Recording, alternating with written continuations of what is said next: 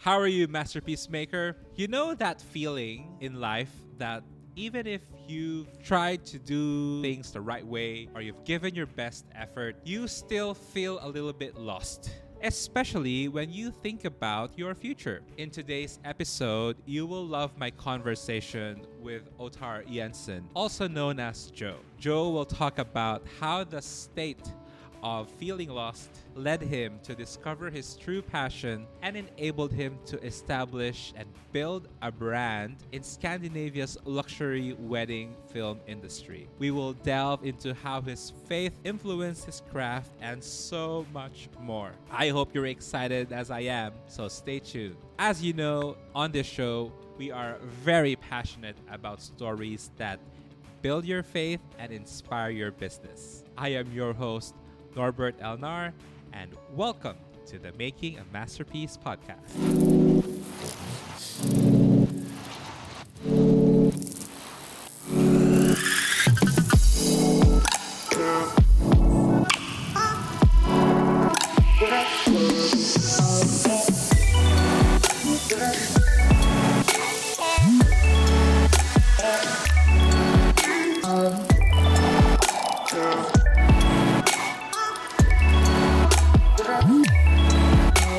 This podcast is brought to you by Lily of the Valley Farm Retreat.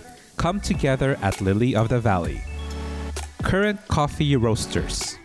Hi there, Masterpiece Maker. Welcome to another episode of Making a Masterpiece. And today we are going to talk to somebody very talented and extremely, extremely good at his craft. And joining us from Norway is Jo. Hi, Jo. Welcome to the show. Hey, thank you. I was so excited. Uh, so good to have you here. Jo, your story is truly fascinating. From discovering your passion for photography in Australia to becoming one of the most sought after wedding filmmakers in Norway. And you even collaborate with various influencers and commercial brands there. It's an incredible journey if you look at it on a bigger picture and we're so proud of you. But can you take us back to the beginning? What inspired your move to Australia and what ignited your love for the cameras? Yeah, that's an interesting story. And thanks for the compliments. I would see that myself, but I appreciate the good faith. I guess for me, it was a kind of a, a, journey, I guess, for discovering my craft and discovering my passions in, in photography and videography and that sort of stuff. When I was young, I grew up in a good family. My mom died when I was young. And so I was growing up with my dad, my sister, my brother, and my grandparents. The years passed and like I went to school and all that stuff. And I kind of felt a little bit lost. Mm-hmm because all my friends knew exactly what they wanted to do. I thought I was going to be a police officer for many years. And if you don't know, like being a police officer here is almost as difficult as being a doctor.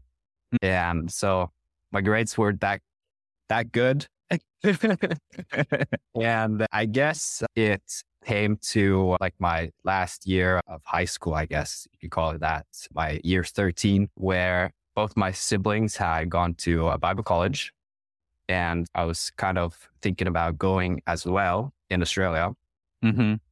And so I decided to do that. In high school, I did a media kind of oriented uh, high school. Mm-hmm, mm-hmm. So I learned about like photography and uh, and graphic design and film and stuff like that. So it was kind of like a very familiar thing and I enjoyed it a little bit. But I guess the technical stuff and the literature and all that made me kind of think it was kind of boring. Oh, wow. Yeah. and so I kind of lost my, I guess, interest in photographing. Like I previously had like photograph everything. I grew up a lot of with my grandparents. Mm-hmm. So they live in like a, the countryside with mountains and forests and, and lakes and stuff like that. And so I usually brought my camera with me up in the mountains, photographed things and stuff like that. And then I moved to Australia as a 19 year old, Mm-hmm. totally alone, bought a car. My dad came with me for a few weeks and uh, we bought a car. Like I got settled in. I put my camera because I brought my camera as well. It was Yeah. a Canon 6D, I think it was. Oh wow. Uh, yeah. and I brought my camera on. I put it on my table or my office desk where I used to study. Didn't touch it for six months. oh wow. That- and That's crazy. I mean, clearly you brought the camera with you, but you didn't Mm-hmm. touch it for six months. Yeah. so I guess like studying in Bible college in, in Hillsong uh, College in Sydney, there's a lot of creative people. I actually didn't go to the media The media stream. yeah, the media stream. So I went to the production stream, learning sound and stuff, because I've Mm. been doing that in church back home. When six months had passed, there was a new intake, and one guy from my intake named Dawson, he moved in the house I was living in, Mm-hmm. and he was like this urban explorer, like kind of vibey, moody photographer. Did a lot of like rooftops and and stuff like that. And so I I asked him one time if I could join him, like just out for like a photo shoot Yeah. at the beach or something. And so I came with me with him, brought my camera for like the first time in six, maybe even seven months. And I guess I fell in love with it again. Oh wow. And then your relationship with your camera started again. Yeah. From there on, it was like an uphill, like growing relationship. Uh, that's was, uh, amazing. yeah. And obviously, you went back to Norway and then started to do weddings. And I, I'm just curious from somebody who has uh, a caliber like you, can you tell us for you what is a good picture? Oh, wow. I think a good picture is a picture that speaks because you can, you can photograph some picture with your phone and it's like, oh, okay, it's a, it's a nice photo of like my sibling or my girlfriend or uh, like my friend or something like that, but it doesn't really speak to anyone else than you. Mm-hmm. And so I guess a photo, especially like in the wedding industry, if it doesn't speak like volumes of love or connection, I would say that's a good photograph instead of like getting in technical stuff. Okay, that's very interesting what you said. For you, a good picture is a photo that speaks volumes of connection and love. Yeah. Oh, that's amazing. That's awesome. Yeah. That, so it's not even about the the kind of shutter speed or the aperture. I mean, of course it matters, but you're saying that what the picture communicates is more important than the settings of your camera. Absolutely. Absolutely. So like I have like my settings that I'm used to and I usually like try to have a, a nice little narrow aperture and um, the shutter speed shouldn't be too fast or too slow and like stuff like that and composition and stuff like that. But I would say if the composition is wrong, if the settings is wrong, but the image speaks something. There's something in the photo, like at least when there's two people in love. Mm-hmm. If it speaks their relationship and their connection, it's a good photo. That is like it's a very interesting idea and concept Yeah. because I think a lot of the people are obsessed with getting the most fancy cameras or lenses. And I mean, yeah, I know it really affects that, but I feel like applying that mindset, it really changes the way you see and take pictures. Absolutely. Yeah. Absolutely.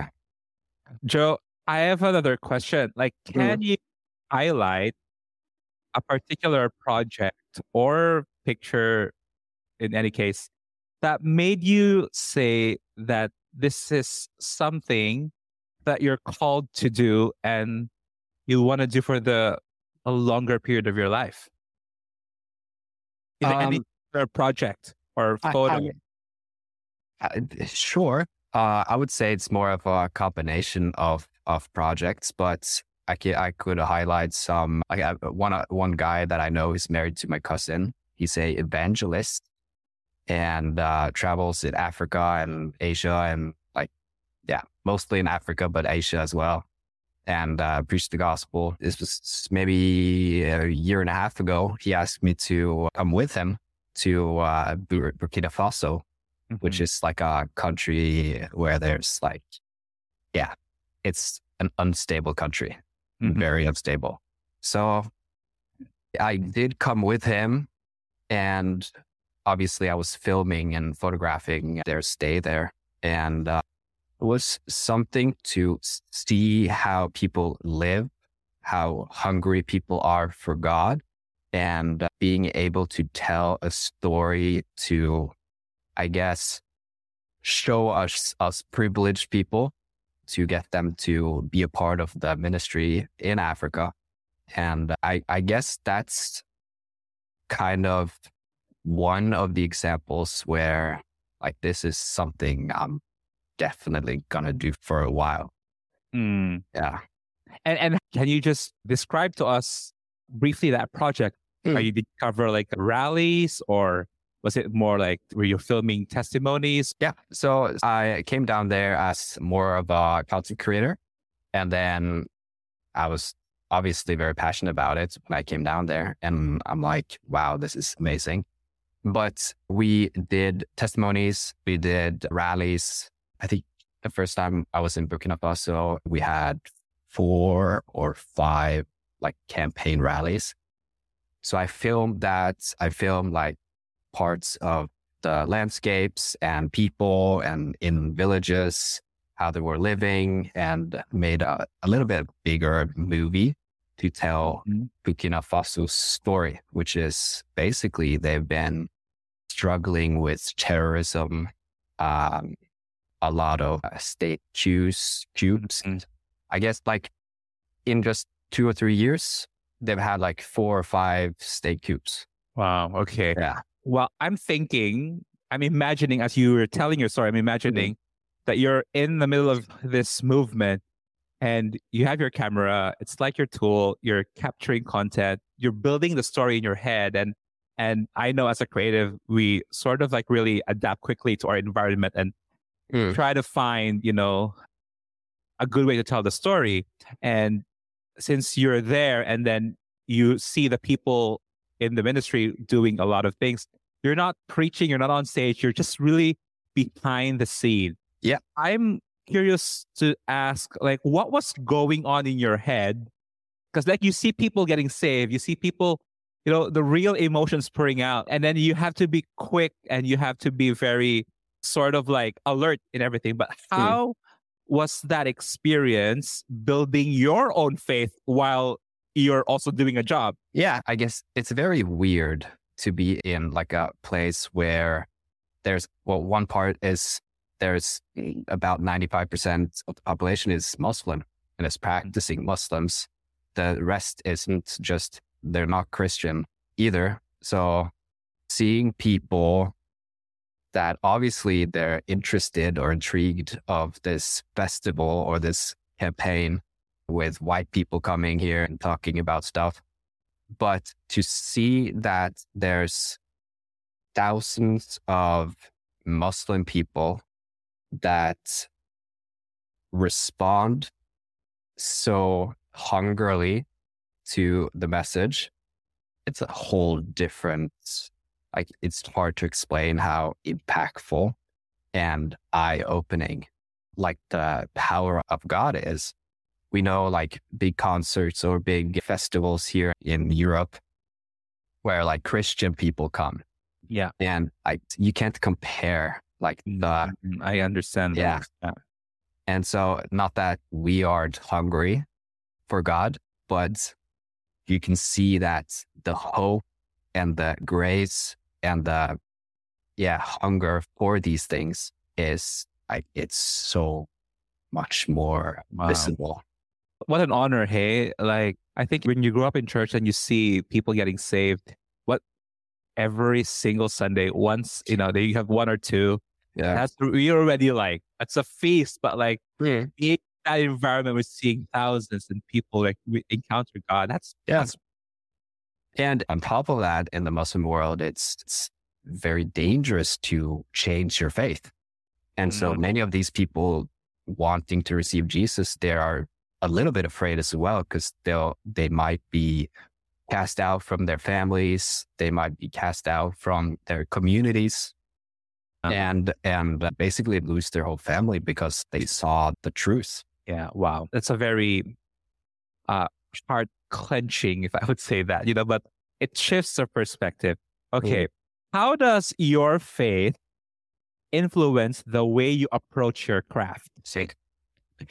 Yeah, I kind of see it in a way where I can, at, at least for like, obviously the, the missions th- stuff is like a whole different part of it, but in like yeah. weddings or portraits or, or commercials, commercials, I usually think that like the, that's the scriptures in somewhere. I can't remember where it is, but whatever you do in life, do it for the name of oh, Sorry. Jesus. And so if you come in with that perspective, there's not much that can go wrong.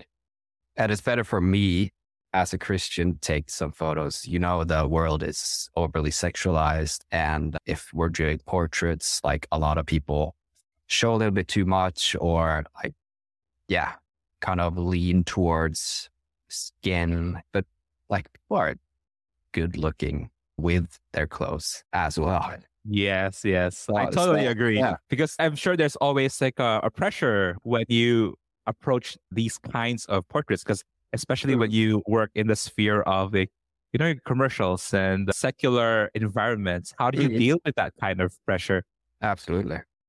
I haven't uh, been involved in too much uh, of that. So I haven't, I guess, like high end fashion where like the fashion isn't anymore about clothes. Mm-hmm. I haven't been too much involved in that or experienced that yet. Uh, I'm uh, very fortunate that most of my like fashion stuff, portraits, and I guess influencer stuff has been with good Christian people as well. Mm-hmm. Um, but like keeping your boundaries, and if there's like a, a production manager who's like not Christian at all and they just want to sell a product, keep boundaries. If you lose a job you just because you don't want to do like nudity, mm-hmm. like so be it, I guess. Well, you just have to draw the line, right? Like, yeah. And that's a very, very strong character. What advice would you give to our fellow kingdom creatives who are doing their very best to make a meaningful impact in their work. And maybe at this time not seeing any fruit what would you tell them? Yeah i would definitely tell them to keep on pushing. Keep being faithful in your church. If you don't have a church find one. Be consistent in your church life not just on a sunday or friday or saturday but during monday tuesday wednesday as well. So do that first i guess and keep trying to show people that you're good and that you have something else to provide, not just, I guess, worldly popular stuff. Mm. Yeah, grow your own art and then put it out people to see. Yeah, and I know like as as as much as in your story, you know, you've done the hard work of obviously learning the craft mm. and you approach the mindset of just always giving glory in everything that you do. And in return, I know God will bless it. Absolutely. And, and if, and it, it's not your path to be a photographer or, or a videographer, it's, it's no shame in that as well. Yes, that's true. That's so true because I think what's the most important thing is that you really, really operate in your anointing and in your purpose. Absolutely. Absolutely. Jo, it has been an incredible uh, time talking to you. Thank you so much. How can our people reach you? And if they want to uh, be in contact with you, how can they find you? Uh, you can find me on uh, Instagram. You can uh, probably find me on Facebook as well. I go by weddings weddings.otta. My real name isn't Jo. it's as the hard German names that you're familiar with. But yeah, OTTAR is the name and the handle, uh, but weddings.ottar. Weddings.ottar. And do you have a website? I do. It's OTTAR and Jenssen with a double S dot com. Okay. We'll Yes. put that on the links and on Yeah. the screen. Jo, thank you so much. And we cannot wait to see more of your work. And we're cheering you you. on. Thank you. See you, bro. This podcast is brought to you by Lily of the Valley Farm Retreat. Come together at Lily of the Valley. Current Coffee Roasters.